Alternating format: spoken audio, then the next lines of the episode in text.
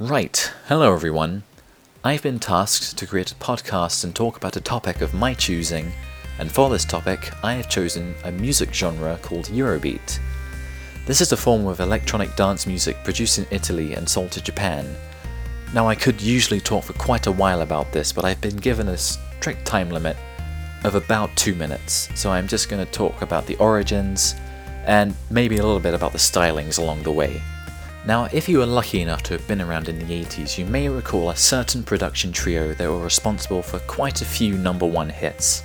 These included I Should Be So Lucky by Kylie, Too Many Broken Hearts by Jason Donovan, and probably their most popular and recognizable track was Never Gonna Give You Up by Rick Astley. Of course, if you hadn't already guessed, I'm talking about Stock, Aitken, and Waterman. And if you don't know who these people are, then I strongly recommend that you go and look them up and listen to some of their songs. They're widely considered to be one of the best production teams of the 80s.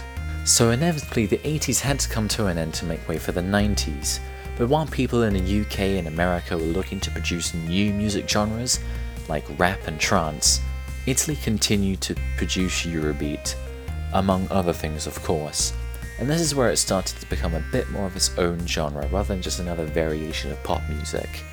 A new music technology enabled writers to have much higher BPMs and much more aggressive brass synths, and this is where Eurobeat started to sound a little bit more like the modern day EDM coming from the West, but with a bit more of an 80s twist if you like.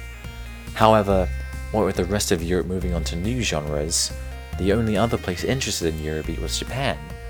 Therefore, the Italian Eurobeat label started selling their music exclusively to Japan and have been doing so to this day. Okay, I think that'll be all from me. I fear I may have gone slightly over my time limit, so I better get this thing finished. If you want to know more about Eurobeat, then by all means read what's on the website. I explain considerably more about the genre and its general information that I think people might be interested in. And do go and look up some Eurobeat songs and give them a listen. You might just enjoy it.